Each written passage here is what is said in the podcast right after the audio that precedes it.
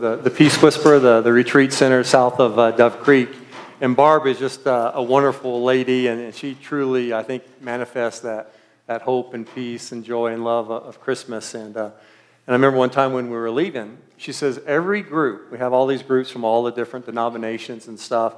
She goes, Every group seems to have their own characteristics. And she goes, And I think United Methodists have joy. And I said, No, Amy just goes to our church.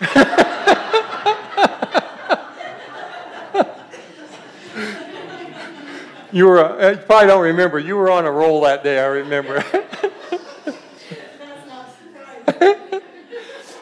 well, I like, yeah, well, I like to read from the, the prophet uh, Isaiah today, and just, just one verse as we take time just to reflect on the, the spirit of Christmas and the meaning of Christmas. And uh, this is from the seventh chapter, verse. If I had my glasses on, I could tell you what verse 14. Uh, Therefore, the Lord Himself, the Lord Himself will give you a sign. Look, the young woman, and other translations say the young virgin, look, the young woman is with child, and she shall bear a son, and she'll name him Emmanuel. Emmanuel. And as we take some time just to, to pray and, and reflect just on this one verse, uh, what are the, the promises of Christmas? We have all these expectations that kind of get built up during the course of the Advent season. And so, what are some of the promises of Christmas that you really sink into, or you might say you get disappointed in?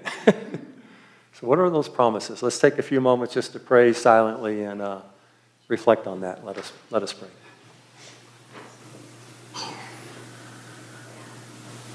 Any other thoughts before I share a few thoughts here?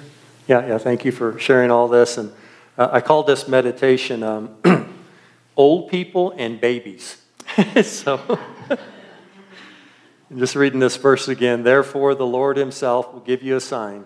Look, the young woman is with a child, and she'll bear a son, and she shall name him Emmanuel. God is with us.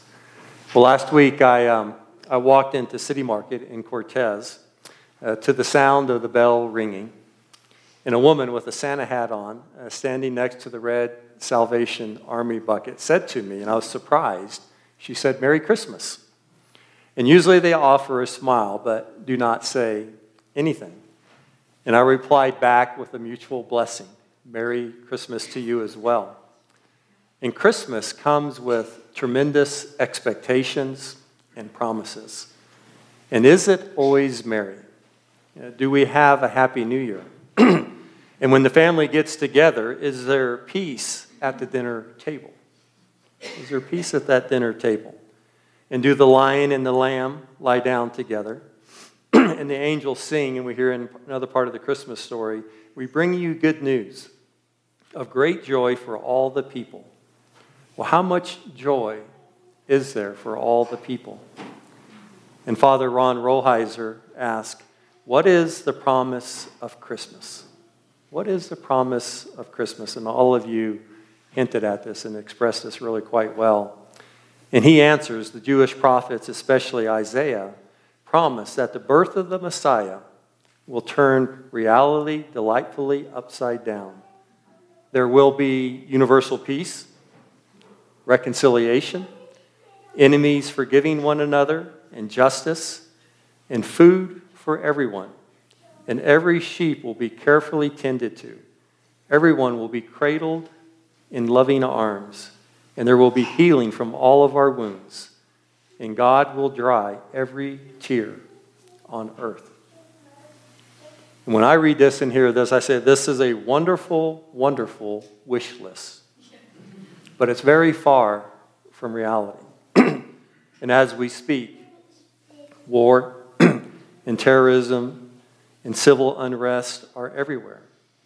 And neighbors do not talk with one another. In our family, as I mentioned, we always have a great time at Christmas, but there's usually at least one major blowup.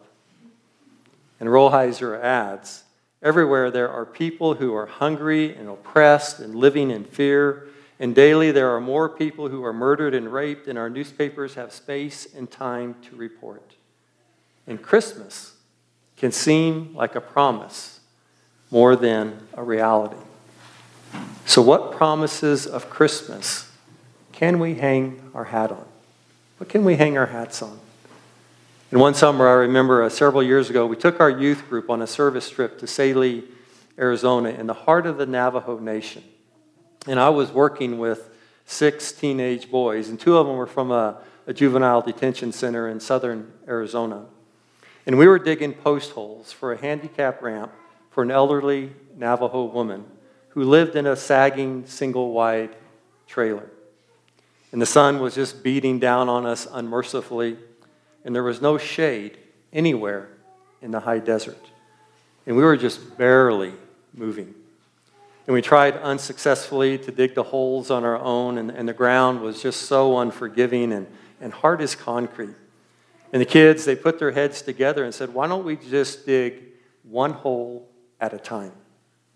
One person can take 10 swings at the hole uh, with the tamping rod, with the sharp end of the tamping rod, and the rest of us will rest. Then the next guy will pick up the tamping rod and take 10 more swings, and we can just slowly dig out this hole. And so this was our system. And it took us about 30 minutes to dig one hole. And I forget, it was like 36 or 48 inches deep there. But, but we were making progress. And there was this one unruly kid from the detention center, and he just hated the world. He hated the world, and he sat off to the side, and he refused to help. And Isaac, which means laughter, by the way, Isaac asks and says, Hey, why don't you help us out? Because we were irritated that we were doing all this work. Why don't you help us out? And he looked at us and he said, I don't like you guys. and I do not want to be here. And Isaac said, Well, suit yourself. Suit yourself. So we dug three more holes. And then the elderly Navajo lady who we were working for, she came out in a traditional dress out of her trailer. And our tough guy, I call him the tough guy, our tough guy jumped off the ground and he ran to help this lady down her front steps. And he held her arm as he led her to our hole so she could see the work that we were doing for the, for the ramp that we were building her. And as she stood over these holes, he said, Let us know if these holes are deep enough. and if they're wide enough. And we were like, What? and we just looked at him, and then we're just pouring down sweat. And he says, We want to do a good job for you. and we just couldn't believe him. And we were extremely, be an understatement, we were very irritated with him. And then the tough guy, he, he led the elder, this wise elder back to a chair in front of her, her trailer. And he sat down and he just talked with her while we were digging all these holes. And then she got up and, and, and, he helped her back into her trailer. And then when he came back to us, Isaac said, I thought you didn't like people. he says, I love old people. He goes, I love old people. he goes, they are the only people in the whole world that I love. And Isaac asked him, Well, why is that? He goes, I don't know, I just do. And then he went and sat down again. and we dug another hole. and Isaac, who just couldn't leave well enough alone, he asked the tough guy, goes, Well, what about babies? what about babies? He goes, Well, what about them? He goes, Do you love babies? And the tough guy said, No. And Isaac goes, You mean if you saw a baby alone in a basket, you wouldn't help that baby out? And I said, Isaac, just leave them alone. I thought we had tools out there that could become weapons very quickly. Just leave them alone, Isaac. and he sat there and he thought for a while. And he said, if there was no one to help that baby, I would help him out because he is vulnerable, very much like an older person. And so Isaac said, So you must love babies too. he says, Yeah, I guess so but just old people and babies. and that is it. and we just shook our heads. But Isaac was actually on to something really big. In Christmas, God does not send down a superhero to rid the world of evil by, force, by forcefully destroying all that is bad. Instead, God sends a helpless baby lying in the straw, needing to be picked up, nursed, and nurtured.